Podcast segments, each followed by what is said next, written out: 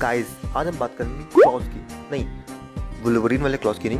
मैं बात कर रहा हूँ सेंटा क्लॉज की। Hello everyone this is Vikas Singh and welcome to the other episode of O W movie series इसमें हम उन मूवीज़ की बात करते हैं जो मूवी अच्छी खासी पॉपुलरिटी और अटेंशन डिजर्व करती थी, लेकिन उन्हें नहीं मिला। ठीक है? और वीडियो शुरू करने से पहले एक ज़रूरी सूचना। गाइस इस वीडियो में स्पॉइलर हो सकता है तो इस बात का ख्याल रखिएगा, ठीक है?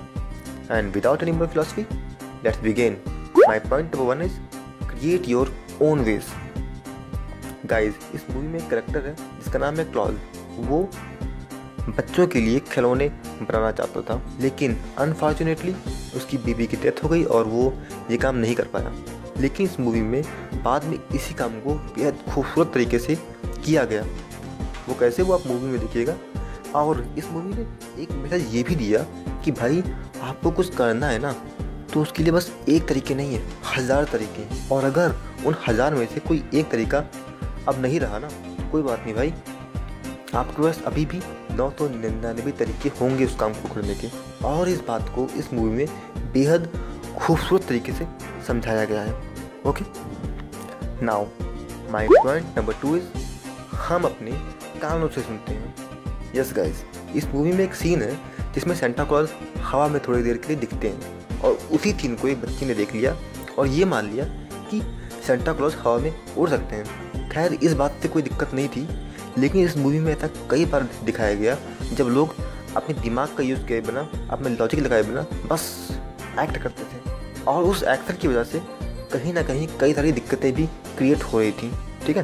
तो ये चीज़ आपकी रियल लाइफ में भी होती है। हम लोग बस दूसरों की सुनते हैं और कई बार उसी पर एक्ट करते हैं। तो गाइस अपने दिमाग का यूज़ कीजिए और किसी भी बात पर बस यूँ ही एक्ट मत कीजिए।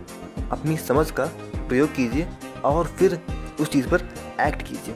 ठीक है? Guys my last point willpower is not everything guys कहते नहीं है? हमारे पास अगर विल पावर है तुम कुछ भी कर सकते हैं। अब बहुत आप कर सकते हो, लेकिन अगर आपके पास कोई प्लानिंग नहीं है, कोई फ्रेमवर्क नहीं है तो आप नहीं कर पाओगे। इस मूवी में जसपर नाम के करेक्टर ने एक जहन्नुम सी जगह को जन्नत जैसा बना दिया।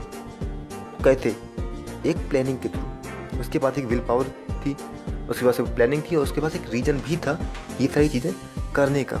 तो उसने ऐसा किया। फॉर एग्ज़ाम्पल आपके पास कितनी भी ज़्यादा विल पावर क्यों ना हो, आप एक प्रॉपर यूट्यूबर नहीं बन सकते हो। अगर आपके पास प्रॉपर प्लानिंग नहीं है तो ठीक है? वैसे गाइज़ इस मूवी में सीखने सिखाने लायक बहुत सी बातें हैं, ठीक है? ये मूवी मुझे मोटिवेशनल एजुकेशनल फनी इमोशनल सब कुछ लगी। Okay guys that's all for today and B and चल गया।